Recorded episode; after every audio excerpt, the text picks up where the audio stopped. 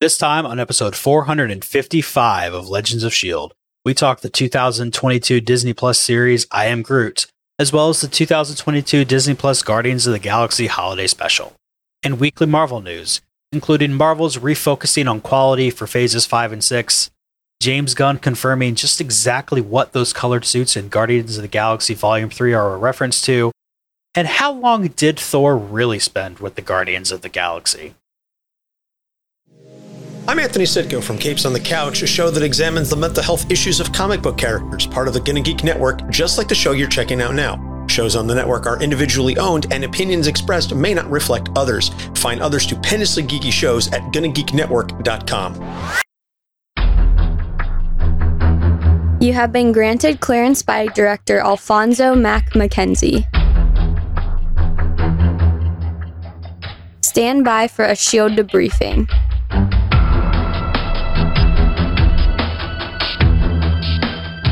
All information to be discussed here is classified and may only be discussed among agents granted clearance by the SHIELD director.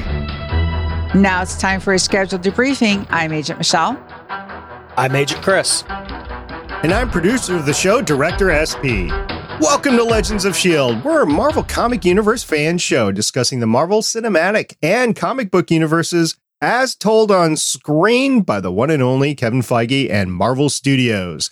This show is recorded on Saturday, December 10th, 2022, live from the Legends of S.H.I.E.L.D. studios and broadcast Old 97 stage wide. Come and join our live chat as we record over on www.geeks.live.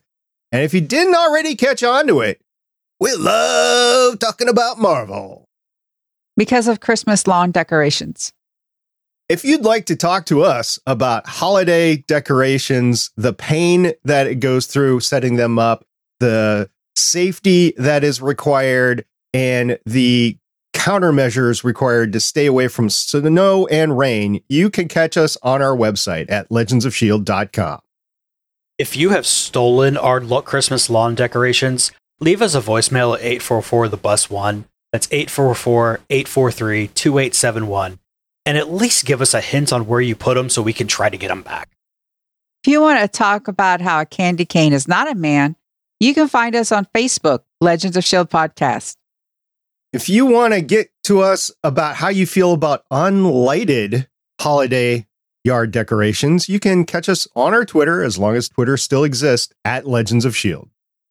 We're on YouTube, youtube.com slash gonna geek. No matter what happens with anything else, you can always come over to our Discord server at gonnageek.com slash Discord and tell Stephen Jondrew that he needs to add some more lights to his house. and Legends of S.H.I.E.L.D. is a proud member of the GonnaGeek.com network. What Chris was alluding to is the fact that Stephen has the most lights in his neighborhood and perhaps the entire British Columbia province and is seen from space quite easily. It's really impressive. Everybody should go over there just to see the pictures. I know, I know. And he does this little thing, and I pretty much guaranteed that none of his neighbors listen to this podcast. So what he does is he will see what their color scheme is and he will program all his LED lights to mimic that. And then he will roll through all his neighbor's house and all of their color schemes. Just roll through and then he'll hit his and then he'll roll through all of theirs like if they're blue and white or if they're red, yellow and white or whatever. He will run through their color scheme on his house using his smart home technologies. They haven't caught on to it yet but I'm sure at some point in time they're going to. How do you find the time to string up all that stuff? He starts in late July. Not kidding. Why don't you just leave some of them up if you're going to start in July? He does. Underneath the eaves of his roof, he leaves them up year round.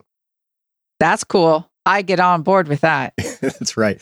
Uh, I was talking to somebody at work this past week who tried the same thing with a pine tree as they grew up because it was getting to the point where he couldn't get to the top of the pine tree. Unfortunately, it didn't work because squirrels and birds got to the lines and ate them up. Oh, squirrels. Indeed.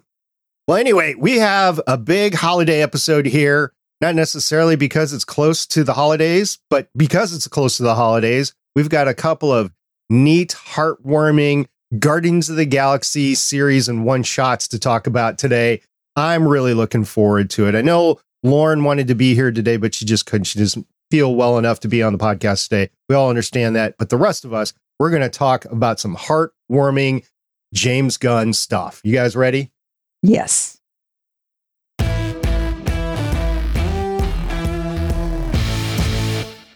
I Am Groot premiered on August 10th, 2022 on Disney Plus.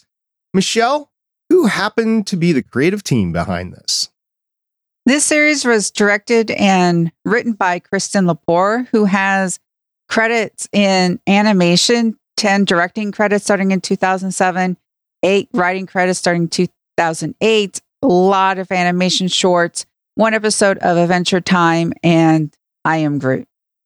I was really pleased to see her introduced into live action films as well with these shorts. So I'm looking forward to more live action from Kristen going forward. Quote unquote live action because it is Rocket Raccoon and Groot. I was trying to get to the fact that this was real and not animated at all. My head canon, it's real. Okay, it's real. Groot is actually a little person. Yeah. Groot is real like this and walking around. Doo, doo, doo. There you go. There you go. Yeah, that's my head canon. All right. On the cast side of things, we know who Groot is, we know who Rocket is. I just wanted to mention the voice of the watch. If you happen to have an Apple device, it's the A word. You always have some AI voice with it.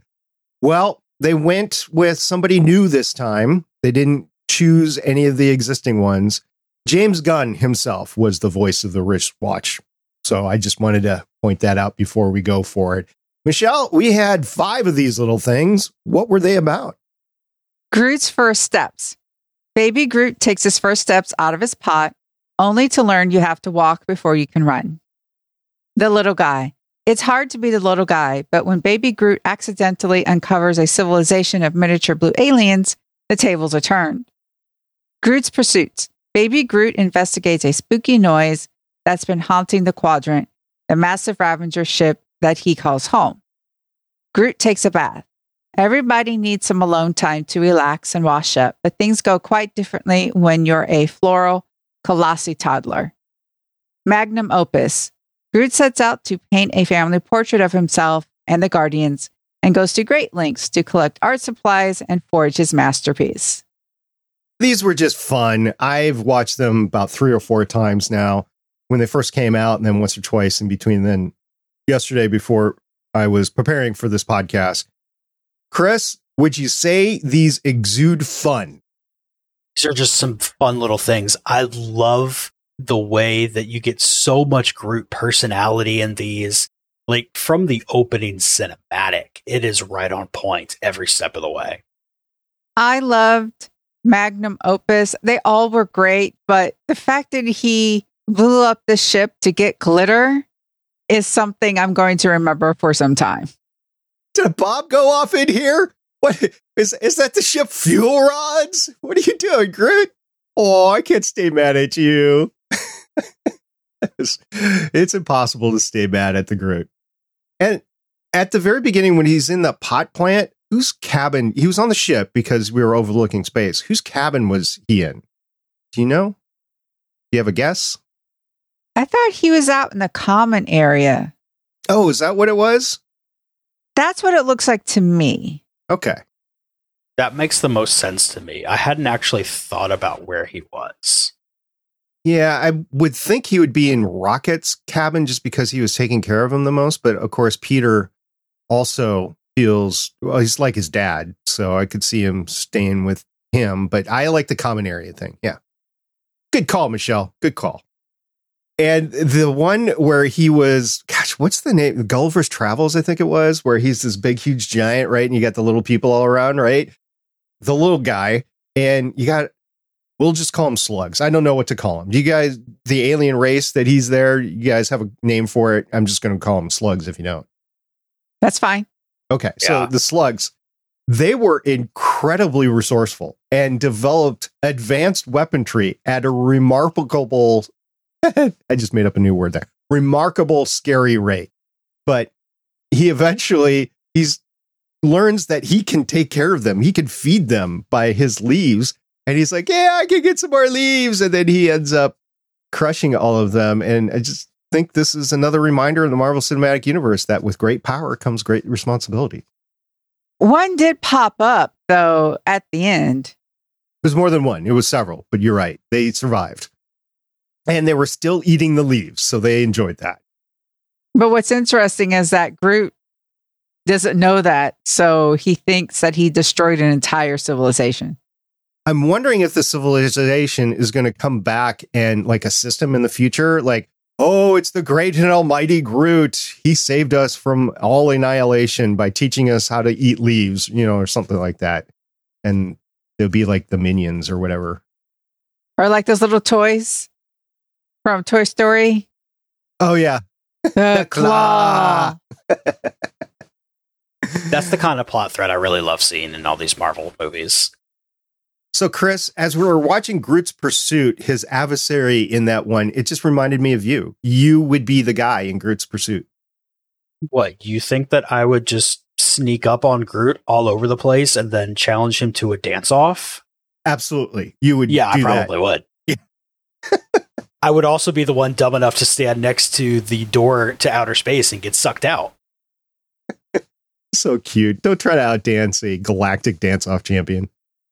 Matter of fact, this might have been where he got his. I don't know exactly when these take place, but this might have been where he got his moves before Guardians of the Galaxy 2, because he was dancing at the beginning, right?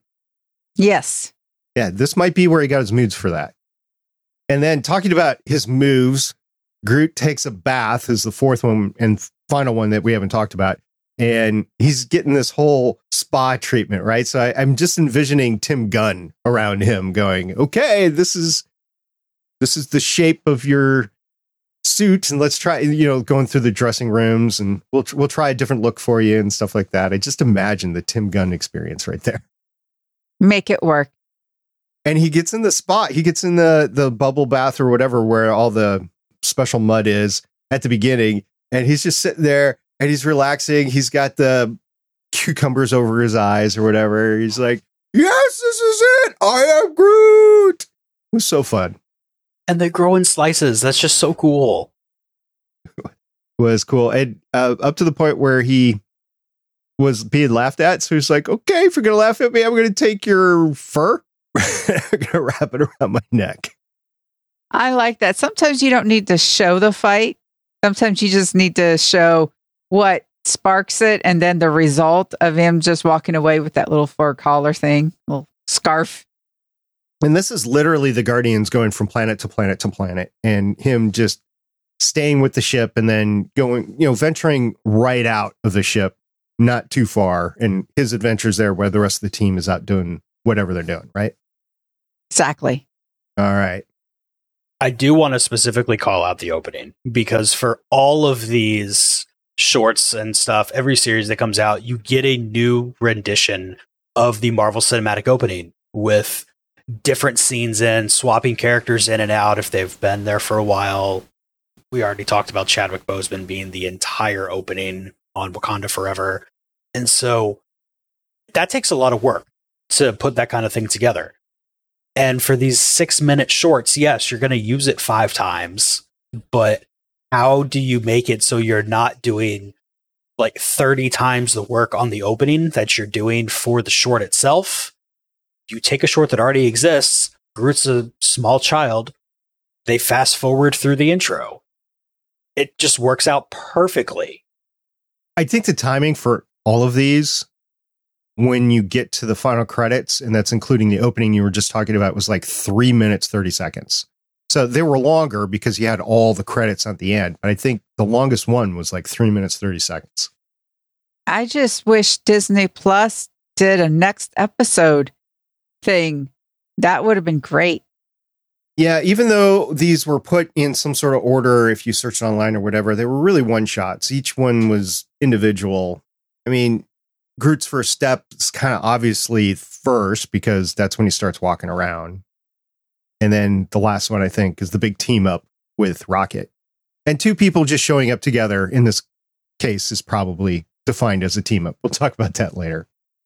It really reminded me of 90s cartoons where you'd have that first episode that if you know what's going on with everything, you know that that's the first episode, but you can watch it whenever and be relatively fine. All right. It's fun. I would recommend take giving it a watch if you haven't yet. And it's really, really fast. There's five of them. Like I said, three minutes, 30 seconds a piece. So you can knock them out 20 minutes or less, really, when it comes down to it. And it's it's just really fun. So thank you very much for Gunn for putting this together. I think there were some things in here that he wanted to point out, as with the holiday special, which we'll talk in a second, that he wasn't, he knew he wasn't going to have a chance to talk about in the future. And one of the things was Groot growing up. And these shorts really take Groot through his growing up, which we're, we're just not going to get. We just don't have time to go through that. So we got that here. And then with Gunn leaving for DC, I, and with the stated impact of Guardians of the Galaxy 3, I think this team is done. The characters might still be around, but the team is done. So I don't know who's going to be around in the end. I don't know who we're going to lose. I don't know who's going to still be together at the end. It's just enjoy it while we got it, sort of thing. And I, I think it's all going to be done when Guardians of the Galaxy Volume 3 is out next year. All right, talking about another thing is the wonderful Guardians of the Galaxy Holiday Special, which premiered on Disney Plus November 25th, 2022. And Chris, who was the creative team behind this one? Well, this one was directed and written by James Gunn, who has 20 directing credits starting all the way back in 1997 and 38 writing credits starting way back in 1996 relevant to us, though, mostly you have Guardians of the Galaxy volumes one, two, and three, The Suicide Squad, Peacemaker, which he directed five episodes of, which I still need to finish now that I say that, and this Guardians of the Galaxy holiday special. End of note, I correct me if I'm wrong, guys, but everything I remember is that James Gunn actually wrote the dialogue for the Guardians of the Galaxy whenever they showed up, including Thor Love and Thunder, Avengers Endgame, he wrote the dialogue for them. So James Gunn has been Guardians of the Galaxy since day one and continues to be their sole creator. I will have to give him that. And now he's got the entire DC universe at his fingertips. And uh, even though I have my issues with DC universe, I am interested to see how James Gunn takes that forward. I haven't seen the Suicide Squad yet. I've heard it's good. I haven't seen the Peacemaker yet. And it's not because I didn't want to watch it. It's literally because I haven't had time to watch it with everything else going on. We've talked about that at length in previous episodes. And I have heard he has done decent with the universe. And I'm looking forward to him having his own entire universe and see how that works. Might work for some people, might not work for other people. It's worked for Kevin Feige. We'll see if it works for James Gunn going forward. Also, we're going to talk a little bit about the cast, meaning we're going to talk about one person and we'll talk about the rest of the cast as we go through a holiday special here. But Cosmo the dog finally came through with a voice. It was very cute and it was done by an actor by the name of Maria Bakalova. And she is actually from Bulgaria.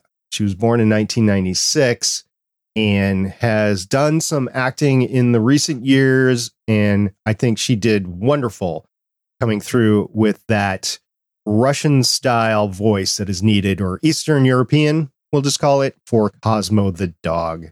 Cosmo was beloved. It was cute. I liked him. Yeah, she's great. All right. With that, we're going to go into our normal exclusive Legends of S.H.I.E.L.D. synopsis of the Guardians of the Galaxy holiday special. You guys ready to hear this wonderful thing? Sure. All right, here we go. Retro Marvel Studios special presentation logo. Animated flashback about Christmas and how Yondu is not a fan. You might say he's even a Grinch about it. Ever since buying Knowhere from the collector, the Guardians have been busy, so they haven't had time for Christmas. But the old 97s do have time to rock out to Christmas in every wrong way, which is so right in the end. Mantis has kept the secret that she's Peter's sister, so she wants to give Peter a great present. Drax has the spectacular idea of giving Peter one of Earth's greatest heroes, the one, the only Kevin Bacon. Meanwhile, in Los Angeles, Mantis and Drax learn that one can earn currency by posing for pictures with tourists. We get an iconic comic reveal with Drax and the GoBots. Their search leads them to a bar, and after having some fun, Mantis uses her ability to get a map to the stars and some more money. Mantis and Drax break into Kevin's house, quite literally, and he runs away. The police arrive. Bullets tickle Drax. I'm going to pee. And Mantis puts the police to sleep. Mantis uses her power to get Kevin to buy a lot of Christmas gifts and decorations. On the trip back to Knowhere, they learn Kevin is a repugnant actor. So Mantis forces Kevin to act like a hero to save Christmas. The group turns Knowhere into a Christmas wonderland. Peter's not happy that they brought him an actual human. After talking with Kraglin, Kevin stays and sings for everyone. Presents are exchanged. Rocket gets Bucky's arm from Nebula. Groot gives sculptures like little dioramas, which is, I think, a callback to the Groot episode with the picture, all the glitter. Kevin plays and sings. Peter tells Mantis the ending that Kraglin didn't know, which was that Yondu opening Peter's present and Yondu giving him blasters. Pew, pew, pew. Mantis tells Peter the truth, and Peter is very happy to have a sister. All right, that's what happened in the holiday special. Very different than the Star Wars holiday special. We will not speak of the Star Wars holiday special during the rest of this episode. Michelle, what were your first thoughts? This was the warm, fuzzy blanket I needed right now. This is going to be easily in my top three of I can watch whenever I need to Christmas specials. Since Lauren couldn't make it, I'm going to say what her initial thoughts were. It was hilarious and adorable, just so much fun, which I completely agree with. All right, we have the holiday special. And we find out that Yondu is Mary Poppins after all. He gives the present in the end. And he's a buddy with Peter, and they fly off into the distance with fireworks. It's totally Mary Poppins. But he doesn't have a bag of holding. His bag of holding is a ship.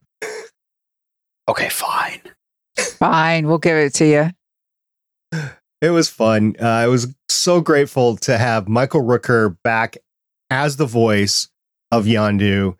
It was a sad reminder. And also, all of it was done in an animation style. Michelle, how did you like that animation style? I thought it was great. It reminded me of like the late 70s, early 80s style of it was flat, but it was just that particular style to me. And I enjoyed it because that's when Peter was a kid. I thought it fit. Did you ever watch the Hobbit animated movie? That's it. Yes. Yes. I mean, it was more than that, but that's just the one that comes to mind that I still have in my library right outside that door. That is that style of animation. Thank you. Thank you. I knew I there were things I seen it in. Also kind of like The Last Unicorn in a way. I don't know if you have seen The Last Unicorn, but kind of like that too. Yeah, it's been a while. Yeah. That style. The style that was there before I think Chris was born. I was born in 86. You can do your math. Uh, anyway, When I first saw this style, I didn't know if it was going to be like this the entire time or if this was a flashback thing. So I was very happy when it was just a flashback because I figured they knew this was coming. And if they had done this for the whole thing, uh, I don't know if I would have loved it as much. But as a flashback, I think it works really well.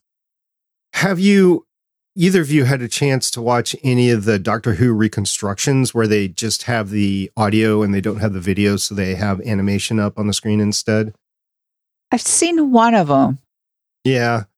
It was kind of like Chris, you were talking about, you know, that's the time frame of everything. It kind of reminds me of that because the animation that they're doing for the Doctor Who episodes, like in the 60s and the 70s, that they have the audio or they had the video to it, but it was just degraded to the point where they couldn't show it. Can just kind of reminisce of the era. We're going to show you the way the animation was back then, and I think there is another example of it being done recently and well. I think Gunn wanted to go. I've I've seen a lot of stories and tweets, quite honestly, because James Gunn is still a prolific tweeter. And he was saying that he wanted to go back to that style of the animation and musical. And I said we weren't going to talk about Star Wars, the, the holiday special, but it, it's directly applicable here. He said he wanted that feel, but he wanted it done right. He didn't want it to be the mess that the Star Wars holiday special was. I think he took those items from the Star Wars holiday special, made them right, and made it so right. Because, I mean, there's stuff in here that's just blatant Guardian of this Galaxy wrong, and it just turns out so well. The songs, for instance, the old 97s, when they first approach Peter and they said, Hey, we just got these instruments and we made this song that's entirely about whatever we think that Christmas is. And we want to sing it to you and tell us what you think about it. And they go into it. At the very end, he cracks a joke. You just got these instruments. Peter did, but that song was so fun. I've had it in my head ever since I first saw it. This came out the day after Thanksgiving on the 25th of November, right? And it's just been a joy to re listen to those songs over and over. I've actually played the YouTube songs. There's two of them. Played the YouTube songs on my main home theater for a couple of times, just blasting the sounds throughout the house. How'd you guys like the music? How'd you like the lyrics and everything, Michelle? Oh, the I don't know what Christmas is, but Christmas time is here. I think is the best new Christmas song. I will fight you if you don't agree. I just I'm not saying it's the best Christmas song ever. I'm just saying there are always like new ones, but to me, this one is just like one of the best ones to come along. I laughed so many times, even though the lyric about how Mrs. Claus works the pole was going to be in there. Each time I hear it, I laugh and it's wonderful. How they're so close at the beginning, and then it's like giant galactic telephone of wrongness and you can see the logic of everything but it's just so far off yeah it's like ooh scary this is how the aliens would view us around the holidays like yeah yeah and they get some stuff right like humans are so messed up and he's like yeah it's not far from the truth this was fun that Drax, if you rewatch it, because I was like, oh, it's it's Mantis. Drax is actually the one who comes up with the idea to kidnap Kevin Bacon. You could totally see it out of all of them. Yeah, okay, raccoon, but I think raccoon's too intelligent to do it for real, right? But Drax is like, oh yes, let's go get Kevin Bacon. This will be so good for Peter. And Mantis is like, yeah, it's great. It's it's because she's searching for the perfect gift, and Drax says it. She's like, yeah, so they go off to Earth to get Kevin Bacon. It's just so funny that it was Drax's idea. Well, it's so logical. You want to get Peter something he loves. He loves Kevin Bacon. You get him Kevin Bacon. What's wrong with that? I got serious Galaxy Quest vibes when Mantis and Drax realized that all he is is an actor. And they were just like, oh my God, how repugnant an actor. I usually don't like it when a film or TV comments on the quality of actors, but James Gunn wrote it and the actors timed it so well that it made it funny. It was pretty funny them them, them both retching because they both have that kind of retching, like, and they just did it so well together and everything. And Kevin just being whitewashed okay, I don't know if you guys heard this or not, but I have watched or I've read James Gunn saying this. The funny part about having Kevin Bacon in this holiday special is Kevin Bacon himself, the real Kevin Bacon, does not like Christmas, does not like the holidays. Yeah, you're like, whoa, but he pulled it off just great, right? So it's his chance to just be with the Guardians of the Galaxies and the team and just I thought it was fun. I thought he pulled it off great. Really? He doesn't like the holidays? Yeah. I don't remember exactly what video. It was like a behind the scenes video that James Gunn was talking about on, on like the, the making of or whatever. And he said, the funny thing is, Kevin Bacon doesn't like Christmas. Wow. That makes me see Kevin Bacon in an entirely different way. But you wouldn't know that. How do you think his family feels knowing that he can go pretend to like Christmas? Well, people go through the motions, even though that they might not like it for the people around him. That's probably what he's done his whole life with his family. Yeah, so that definitely wasn't his house then. Or even even if it was his house, that production design team came in. I love the pink Christmas tree. It's like pinkish. It's pretty cool. The decorations and everything was pretty cool. And it was appropriate for LA too, because you know, you have different decorations in the north than you would in the south. I mean, if there's no chance of snow whatsoever, you can do things to your decorations that you can't do up north and vice versa. But I think this is proof in the MCU, at least, that Kevin Bacon and most celebrities really, but Kevin Bacon specifically needs a galactic threat proof safe room in his house. You know, he's running all over the house. He never went to a safe room. So he didn't have a safe room.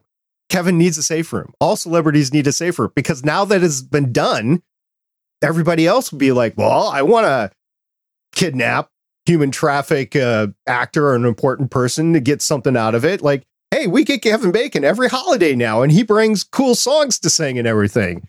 Okay, it's not millions or billions of dollars or power or anything, but it's some kind of cool, right? That you get from human trafficking. So now it's opened up to everybody. You got to protect everybody now. So everybody needs a, a safe room in their house to protect them uh, themselves against human trafficking.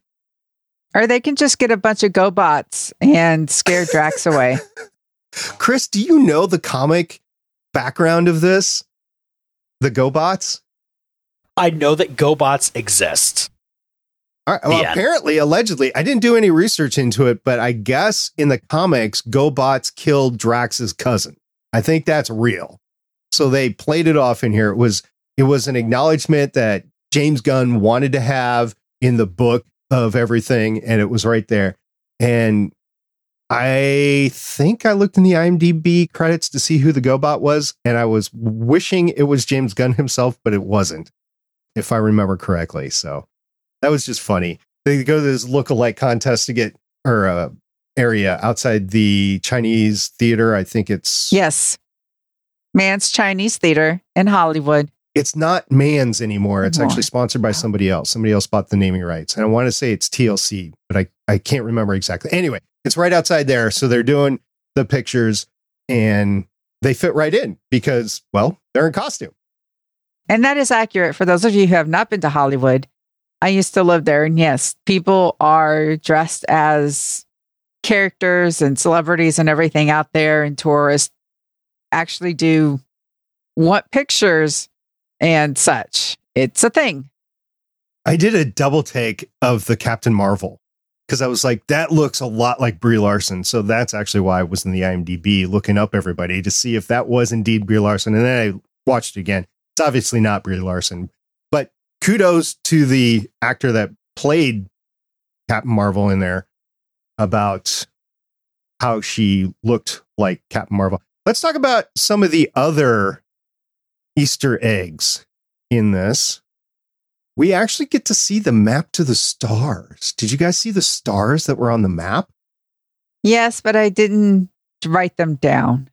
All right. Well, I didn't write them down either. I actually saw a looper.com article that had them in there.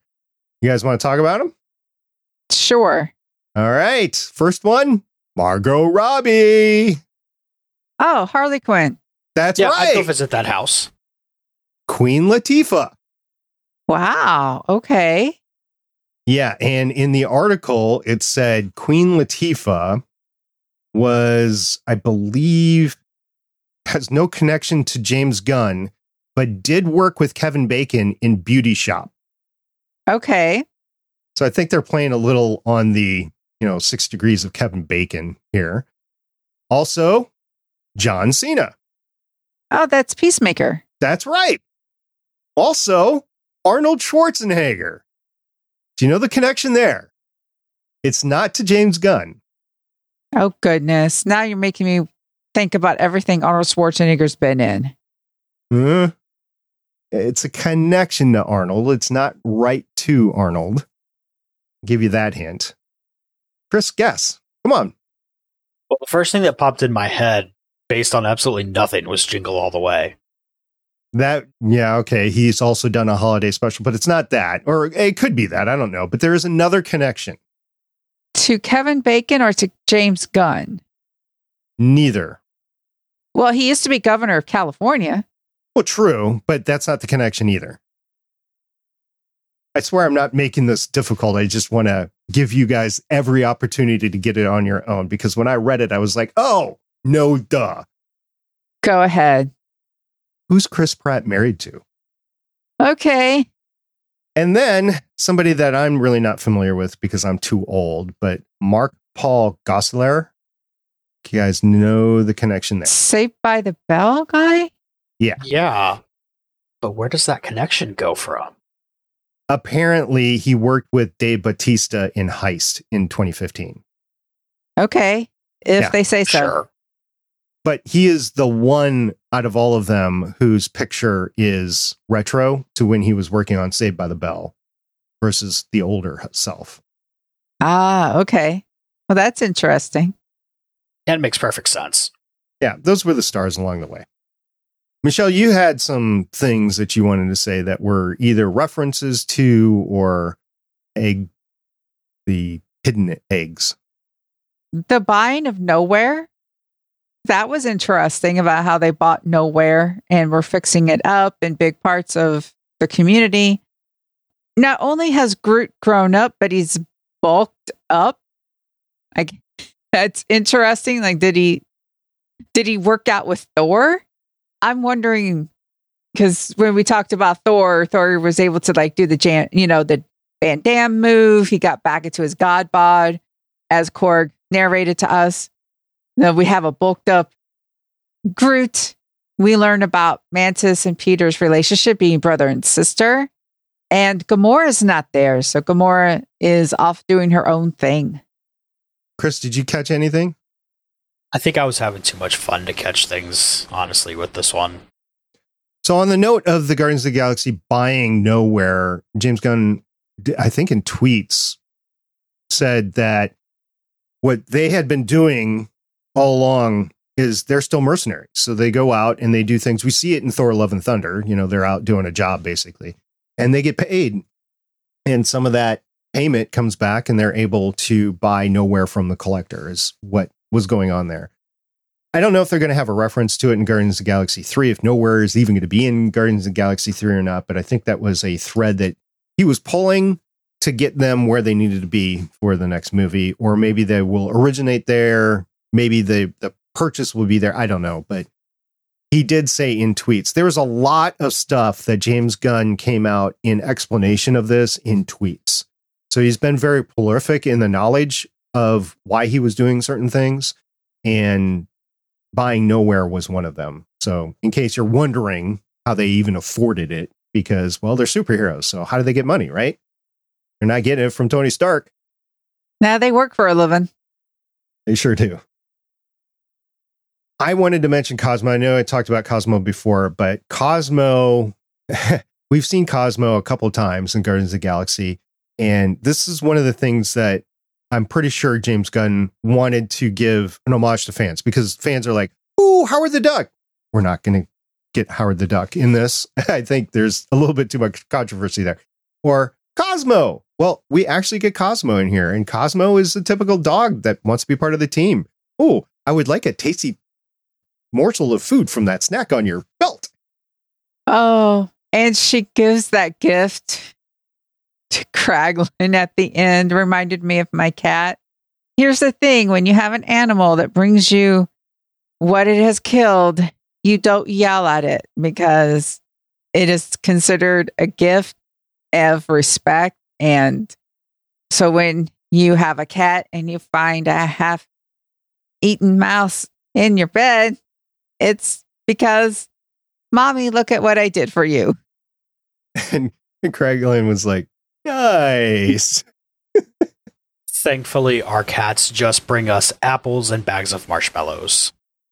I think everybody's favorite gift though was the arm for Rocket. How did she do it?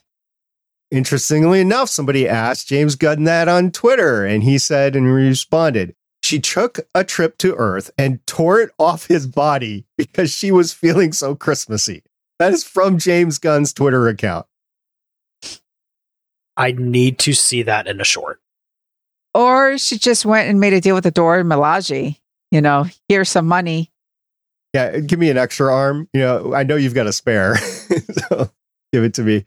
I think there would be some respect between Nebula and the Dora Milaje. I think there would be. Yeah. All right. So I like that. So James Gunn, if you or anybody that knows James Gunn happen to talk to him about this, I like that explanation a lot better. like she tore it off Bucky's body. Me too.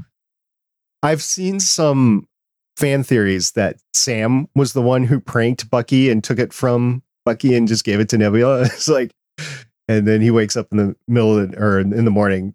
Sam, where is my super arm? Where is my super arm? Yeah, that'd be fun. I enjoyed this. This was, I knew it was coming. We talked about it before. I did not know it was coming the day after Thanksgiving. When it came out, we were all, I think all of us watched it that weekend. It was fun and it's been fun ever since. Just like the the Halloween special Werewolf by Night, you guys want to watch every year as the Halloween's the new Halloween special from Marvel. This is pretty cool for a um, holiday special for me. I, I enjoy it. It's just got all of the funness of Guardians of the Galaxy, their faux pas, and just the fun, the good music, and it's got a nice good feeling in the end. And an acknowledgement that in the future, my 6G phone will actually work as long as there's big enough antennas way out there in the middle of nowhere. Hey, you know, good service. Chris, what was your favorite part? I think my favorite part of this whole thing easily was just the childlike not having any idea of how things are actually working from Mantis and Drax. They're just trying to be nice for their friend and do everything, and they're committing international, interdimensional war crimes as they do it, but they're trying to be nice. I mean, you've got to give them love for that. So, Michelle, you came up with a good game for us. Well, when you have Kevin Bacon, there's the infamous six degrees from Kevin Bacon. And the thing is, working professionally with someone who worked with someone who worked with someone, or perhaps you work directly with Kevin Bacon, that would mean your score is one. From what I can think of, here's the thing I haven't seen everything and I can't remember everything. So from what I recall, I'm four. So I worked on a film called World on Fire. The director, Donald Likovich, worked with Christopher Nolan because he was an assistant editor.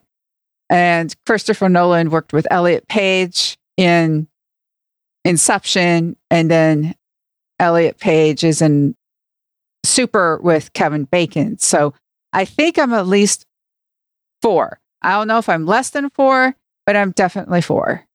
What about you two? You have to go before me because I might win.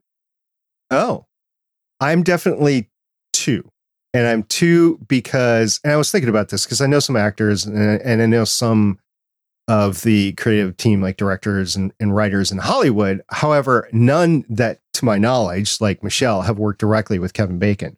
So I'm like, SP, how did you come up with two? Apollo 13. I knew the crew of the Vomit Comet. So the pilots of the Vomit Comet had to have known Kevin Bacon because they were flying Kevin Bacon. Well, depending on how you want to count professionally, I am either a two or a three. Okay. For three, we have Kevin Bacon being in a movie with Jodie Foster, who, and I forget what movie that is because I'm horrible, but uh, Jodie Foster being in The Dangerous Lives of Altar Boys, my wife was an extra in Hmm. When they filmed it here in Charleston. Was he present on the set? He was not in Dangerous Lives of Altar Boys, but I picked Jodie Foster to go through for that because Kaylee was actually like around Jodie Foster. So it's your wife. So have you worked professionally with your wife? She's been on podcasts with me. Okay. I'll call that. And if you're going to count that for her, then you probably have to count. I've had Cullen Bunn on the show who wrote Sebastian Shaw, who was played by Kevin Bacon. That's my big stretch to get to two. Cullen Bunn wrote for X Men Blue. Well, when Evangeline Lilly got cast as the Wasp, I became two degrees separated from all of that because I worked on a film called Iron Palm with Eugene Kim. So I'm, I have a, I have a, that's one. She worked on Lost with Evangeline Lilly. So when Evangeline Lilly got cast in like The Hobbit, so there's all that, and then now Paul, you know, the entire MCU, it's like three, you know, like Paul, then Paul Rudd, then Michael Douglas, then all of that. So it's so weird how. Here's the thing, people, listeners. My name is spelled M I C H E L L E and then E A L E Y. I have no idea who put me on IMDb. I have no idea who actually, no, I have no idea because I have my three major credits. I have three major, you know, look, 20 years ago, that was the dream, but I went to Southern California right before there was that possible strike. So all the work dried up and I had to move into a different profession so I could like eat and have a roof over my head. So that my timing was just off. And, you know, life is life and I'm here now. And so, you know, I don't want to do the what if thing, but I have no clue who put that together because it was one of those things, you know, like years ago, how sometimes you Google yourself. And my friends and I, we were just like, hey, let's go Google ourselves. And I Googled myself and I came up with, and the IMDb thing popped up. And I'm just like, well, who, who, what Michelle Izili is that? And I'm like, that is me. I, I don't know who did it. I don't know who did it. And I don't know who did all three. I have no clue. Well, now I'm going to have to go watch these. Okay. Yeah. I don't think you can find, you could, you might be able to find Tail Sting out there. That is Snakes on a Plane before Snakes on a Plane. It is Schlocky Goodfron. So yeah, Okay. Iron Palm didn't do well. I haven't seen that because, yeah, And then World on World Fire. on Fire. Yeah, independent. I don't know if that's streaming anywhere. Got good, good reviews. All right. That's pretty cool. Yeah, so so thank you to mysterious to mysterious person who put this on there. All right. I like this game. So, everybody else out there, if you're listening to this and if you can come up with a number of your separation from Kevin Bacon, then I would like to hear it. And mine was completely backdoor. I understand that because I don't have an IMDb credit. But if anybody else has one, that'd be cool. All right. You also had an interesting question, Michelle. I was going to ask it, but I'm going to give you all credit for us because this is an interesting question. If Disney says we can only have one, what would you rather have? Another Halloween special or another Guardians holiday special? As much as I love this holiday special, I feel like there are only so many Christmassy time of year holiday specials you can make. And you have a little bit more freedom to do a Halloween special. So I would rather see Halloween. I feel that there is more horror and, quite frankly, gore in Marvel Comics in the history of all Marvel Comics than there would be holiday. I mean, holiday, you could fit just about any story into a holiday, but I think the Marvel specific stuff probably takes precedent in the Halloween timeframe. So I would go there. Out of the two, I prefer the holiday specials because because they feel good. You know, that's the hallmark holiday sort of thing. It's just feel good, right? Which which I have a good one for you guys after the podcast there. But I think, yeah, I think the Halloween would probably be better. And and that is even including like Iron Man 3 is a holiday movie, I would say, because it takes place around the holidays, or at least there's a bit of the movie in the holidays. So, yeah. Michelle, what do you think? I would like another Halloween special in the style that they did. If they continue with that type of style, I would really enjoy it. And like you said, there's a lot of feel good holiday stuff, but non gory horror, there's not a lot of that. And I liked the the style that they did it in. Well, I'm glad that Disney Plus gave us both this year. That was pretty cool. And I think they had to ramp up to it over the course of when Disney Plus started, which was about three years ago. And they ramped up to having some Marvel holiday special content this year. So, I mean, you might say Hawkeye was a holiday special last year, right? But it wasn't a special, it was a series that was around the holiday. So, I, yeah, okay. I like it. I'm glad we have it. All right, last thoughts about Guardians of the Galaxy before we get to the movie next year. Chris? I'm so excited for the implications here. Just everything that's just on the table now. Grown up Groot, Rocket being rockets. What is going on? And the fact that Mantis and Peter have that sibling relationship now. Just how are they going to deal with that? I was happy to see Mantis as the star of this. Drax was more of a, they were in it together, but Mantis was a bit more of the lead I saw than Drax. And giving her time to just be all Mantis, I thought it was great because we're not going to get as much of her in the film. So it was great to see her featured like this. I enjoyed this greatly. The one part that I, and I've had a problem with this ever since Endgame. I don't know if I've said it during the Endgame. I think I did when we were talking about Endgame. This is Chris Pratt. And Chris Pratt has been pretty minimized since Guardians of the Galaxy Volume 2. I'm not really loving his screen presence as Star Lord as much as I used to. I'm still enjoying it. I'm just not enjoying it as much as I used to. And I'm hoping that volume three brings that special spark for him back into the role. And I was watching this again and again and again, and I was focusing on his scenes. I know we didn't talk about it, but I just hope that he's able to bring more of that special sparkle to the screen that he's had in the past and maybe you guys disagree with me, and I'm fine if you do, but I'm looking for more out of him in the role than just kind of a sideline character that comes in and does a couple of scenes, sort of thing. So, anyway, that was my thinking on the whole thing. Is just I wish that Chris Pratt's role would have been a little bit more sparkly, and not he didn't need any more scene. I guess it's just the way he's presenting himself as the character on screen that I'm having a little bit of difficulty meshing up with. Yeah, a level of seriousness that doesn't need to be there. I get the whole anger about Gamora and missing Gamora, but yeah, there was just something.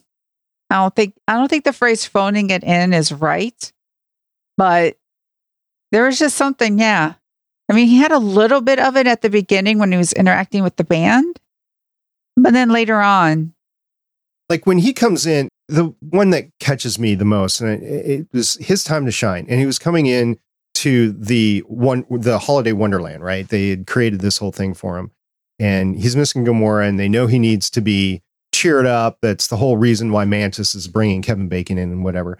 But he sees this whole thing, and he does like put his hands to his head and exclaims out and everything. And I get the expression that's coming out of him is wow, this is great and everything.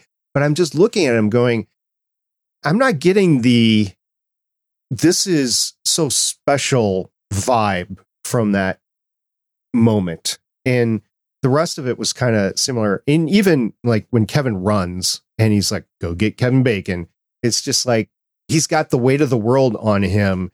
And this is another thing that he has to worry about is getting Kevin Bacon back to Earth, and now he's running off into nowhere, right? And they got to go find. he's got to worry about Nebula killing him too. But anyway, it's just maybe that's it's where the character is, but I hoped for a little bit more sparkle, especially in a holiday special. But maybe this is telling us everything that's really going on with the character, and he's really trying to play that. And if he is, good on him. But it's just hitting me a little little bit wrong. Like I said, I enjoyed the whole thing. I enjoyed Chris Pratt in here, so don't get me wrong on that. But it was just something. It, uh, that's why I wanted to wait till last thought. Is well, not a main thing, but I did enjoy the holiday special in I wouldn't mind another one. Matter of fact, at the very end, right? They're using Groot as the tree and they're decorating uh, Drax and, and Raccoon are decorating him and everything. And then he just drops his his uh, arms down. He's like, I'm tired of this. Drops and all the decorations fall off. And like, oh, now Groot ruined Christmas. And then they said, well, guess we'll have to have another special again. You know, I'm like, yeah, that'd be awesome. I just don't think it's going to happen. All right, next time, we're also going to talk about Christmas time because we're going to talk about X Men the Animated Series, Season 4, Episode 15 through 17, as shown on Disney Plus. And one of those episodes has a holiday theme. So we're going to be doing that to close out the year of 2022 on Legends of S.H.I.E.L.D. In the meantime, we do have some Marvel Studio news to get to. Here we go.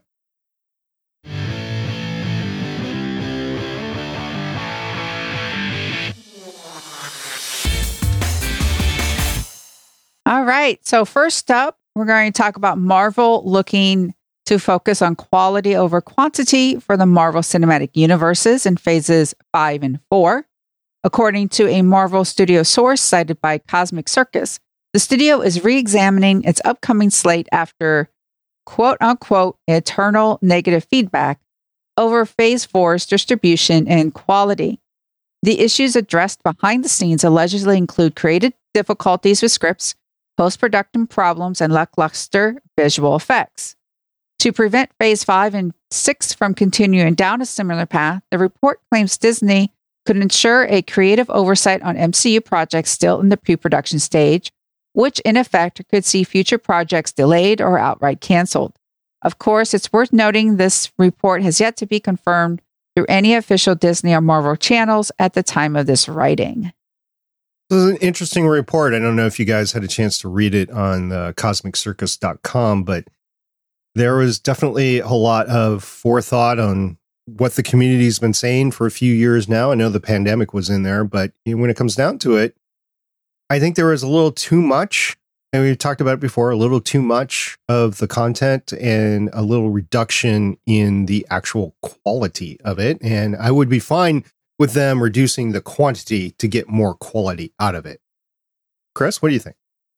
I think quality is the most important thing. And if that means we get one or two or three fewer Marvel movies or series a year, then yeah, you know, give me the things that are worth putting out. Don't put something out just for the sake of putting something out. Plus, with fewer things, I can catch up on everything else I want to watch because believe it or not, I do like to watch things that aren't Marvel. Yeah, that's the problem that I've been running into. Even Andor. I haven't finished Andor yet. I'm on episode nine of 12. And honestly, I didn't want to watch Andor, but I was bored one night and just put it on the background as I was doing other stuff. Got through the first three episodes, like, eh, it's good enough to go for another six. And then after six, I was like, okay, I'll watch this. I still wish it wasn't in the Skywalker saga time frame, but I'll watch this. And then I'm up to episode nine now. I know the series is completed. I've been spoiled. I don't know what happens in the last three episodes, but it's stuff like that. There's example after example after example that I can give of different things that I want to take time to experience. And unfortunately, I just haven't had the time to. And I think the quantity of Marvel content coming out has reduced the ability for Kevin Feige to directly influence some of the outcomes. So if you reduce the total number of projects that need to be supervised that are coming out in any one year, then you can move forward. I do have one caveat with all this, and maybe you guys can think of a creative way around it. But we were just introduced during the pandemic to all of the champions or young Avengers, right? They have clocks on how young they're going to look for a certain extended period of time. And I don't know what Marvel wants to do with them, but I would guess that they'd want to milk out this whole thing as long as they can and get some money out of it. Maybe even put a rider and experience in the Disney parks about it.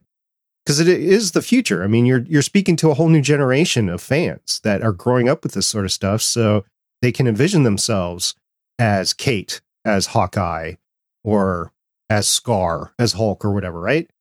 So that's the one caveat I have is you have to excruciatingly plan out what products you want to put out in any given year in order to adequately utilize the resource of actors that you have on hand. So that is the concern I have. If you limit the amount of projects that you can put out, there's a limit to the amount of places to put all these actors and these characters into. And if you've introduced all these characters, now you got to use them. And we have the mutants coming. I know we've had two named mutants out there already, but the big mutants are coming. We're going to have Professor Xavier. We're going to have Wolverine. We're going to have. Yeah. Yeah. Well, we're, we're going to have Scott too. Yeah. Okay. Anyway, we're going to have these characters. So uh, when are they going to come out? How are they going to interact with the characters we already have? If you do become a Marvel Cinematic Universe character, how long is your shelf life? Are you talking about five years? Are you talking about 10 years and the character is done in any storyline that you interface with in the 10 years? You got to get it in then. So it's just this all big game of Tetris. And that's my concern about limiting the amount of projects that are out there. But at the same time, I just don't see any way that you can get around it. This reminds me of Marvel comics. And the reason why a lot of people stop reading them is because there's just so many. I stopped reading Marvel back in late 90s, early 2000s because it became all these crossovers and you had to buy all these things and all these little everybody having their solo series, which kind of reminds me of having a series on Disney Plus. Like Gambit had his own solo series outside of the comic and all of these things. And I feel like someone did not go, hey, Kevin, with this whole Endgame thing, is that going to be the end of the MCU? Like, have we closed this or do we want to continue? I don't think somebody sat down and went, okay, we're closing off book one. How do we want to start book two after we've gotten rid of half of the population and then most of that population comes back? How do we tell these stories? How do we want to handle, you know, the blip stuff? And I think that was a big part because they introduced the Eternals and everyone was like, well, where were you when Thanos came around? Which is a legitimate question. I could understand mutants not being there because if they're being hunted and not tolerated and discriminated against, I can understand like they can go that route. Like we didn't fight Thanos because everybody hates us and we were afraid that we were just going to get killed because we're mutants. They can go that way. But with Eternals, they couldn't. And again, I only remember Eternals as like the actor or like the power they had. I can't even really remember like the movie that well, besides there's this weird thing in the ocean now. And the guy looked like Galactus, but maybe it's not Galactus. Who knows? I just feel like phase four was them throwing a bunch of stuff at the wall and see what would stick. And that's not what the MCU should be. It's been 20, it's been 20 years, right? 10 years, 18. Oh gosh, I can't think. Time has no meaning. Well, 2008 until 2022, that's 14 years. Okay, yeah. So, yeah, 10 years. There's a certain level of quality that's expected from the MCU. Yeah. I do think that Wakanda Forever was a good ending to it.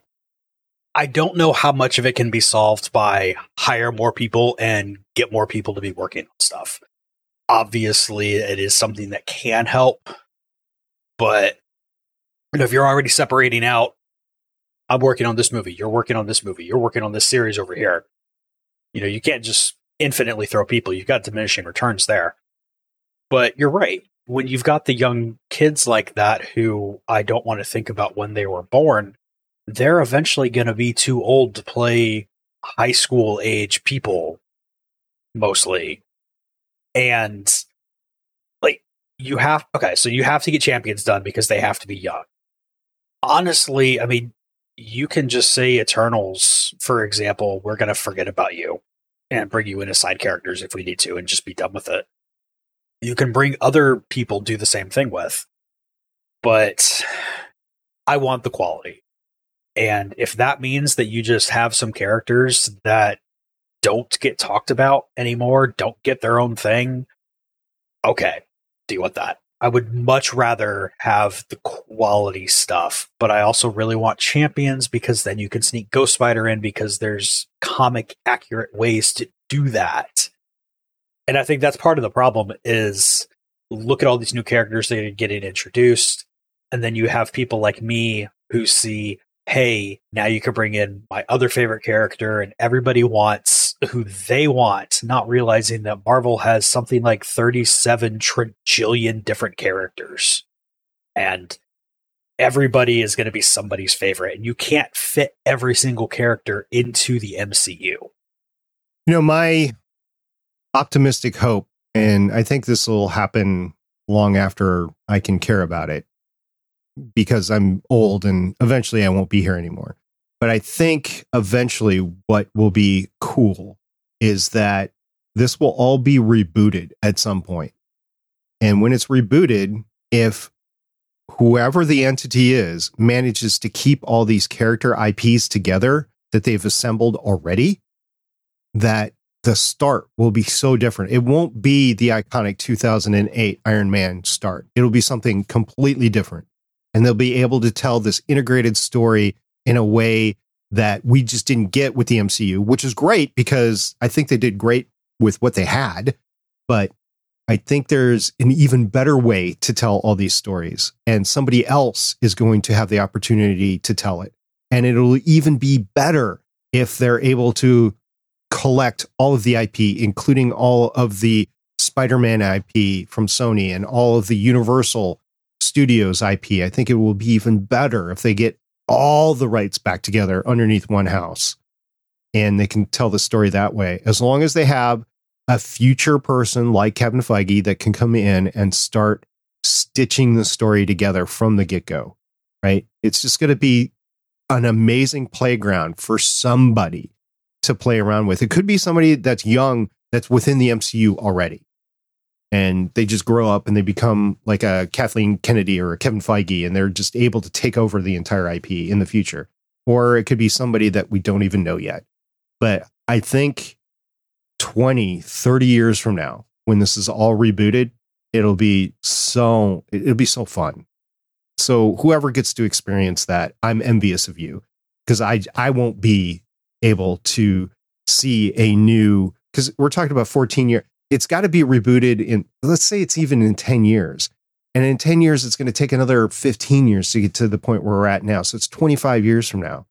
I can guarantee you in 25 years i might be interested but i'm not going to be this engaged right if i'm still around so. Yeah. Lots of good stuff lots of thoughts about how to go forward here. And of course disney as a company is interested in making money so what is the knee in the curve that makes them the most money as far as how many products get out there and how much money that they make, you know. It's, so that's a factor as well.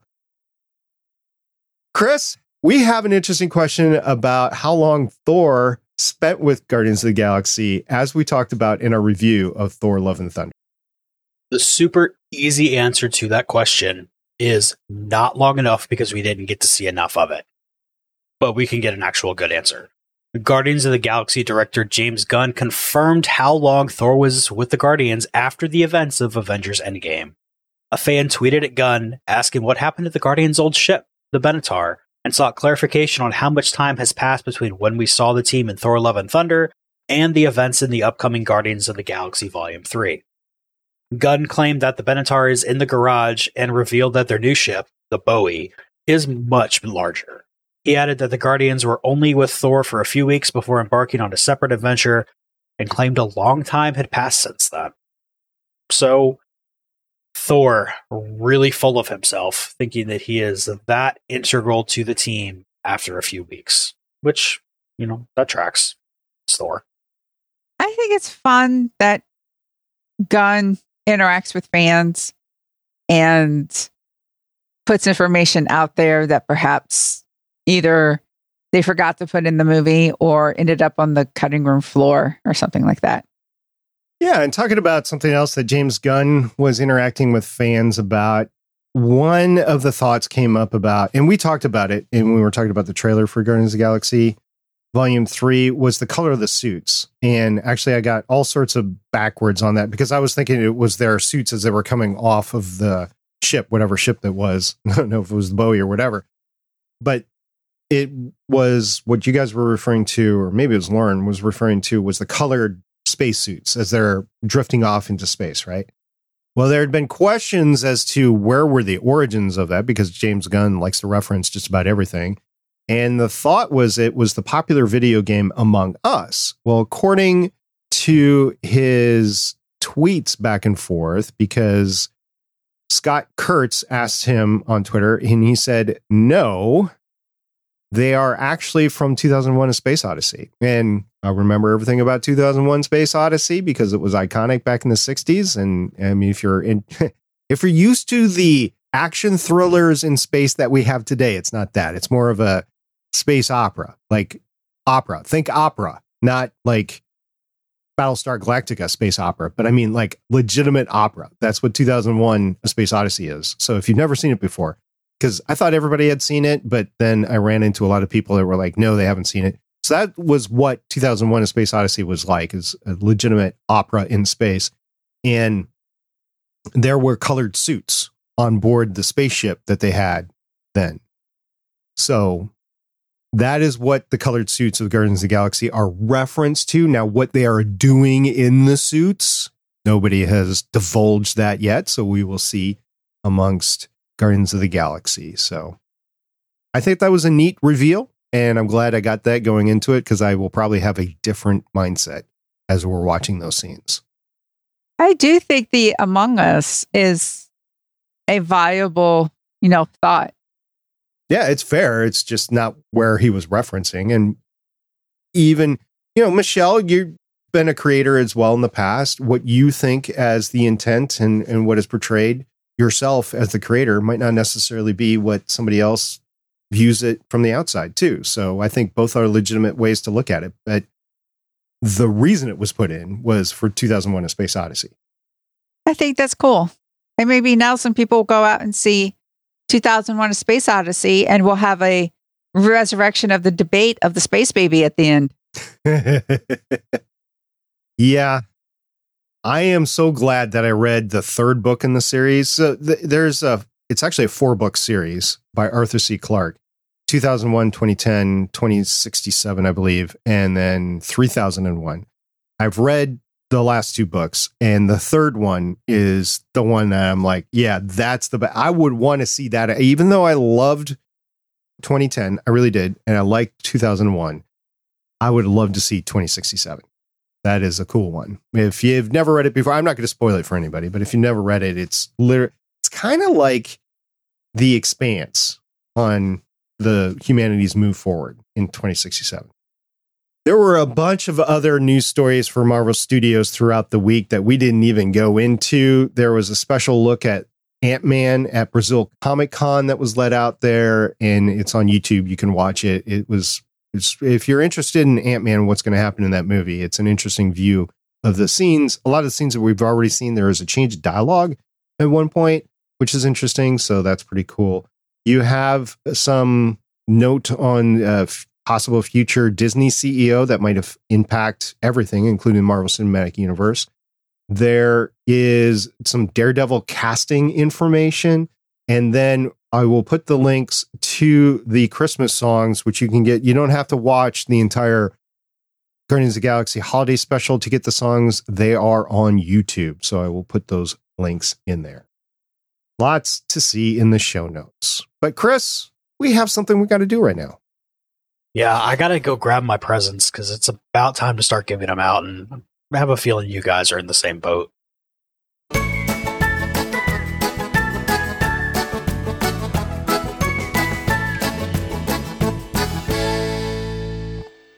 like to thank everyone for watching, downloading, interacting with us. We always appreciate you. This time of year, I think it's especially important to remind people that we just love the fact that you choose to use us as your form of entertainment. And if we could go give all of you a hug or whatever you're comfortable with equivalent, we would. Yeah, thank you very much for listening and downloading. We're looking forward to hearing back from you on what you thought about Guardians of the Galaxy. And uh, honestly, we're looking very much towards our holiday break here in a couple weeks and uh, be able to enjoy our family and friends. And we hope you do the same. So until next time, I'm Director SB. I'm Agent Michelle. And I'm Agent Chris. Gotta say that Groot with the Christmas hat on. It's pretty cool, Chris. I love it. I wish I could remember where I found it. Aww, the pop Funkos of Groot and Rocket. Thank you for listening. If you want to leave us feedback, go to gonnageek.com and you will find all our contact information and other shows. You can also visit legendsofshield.com where you'll find our complete archive of podcasts. The music heard on this podcast is by Kevin MacLeod, found at incompetech.com, and also artists on pond5.com and audiojungle.net.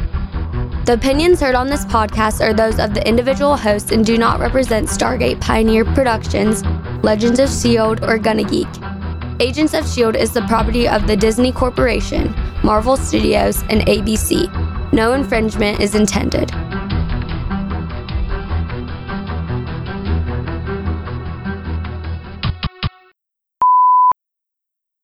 Hello. Hi. How are you? I'm good. How are you? Okay. Oh, you got baby Groot. We gotta have Baby Groot Christmas. Oh, it's so cute. Legends of S.H.I.E.L.D. is copyright 2013 through 2023.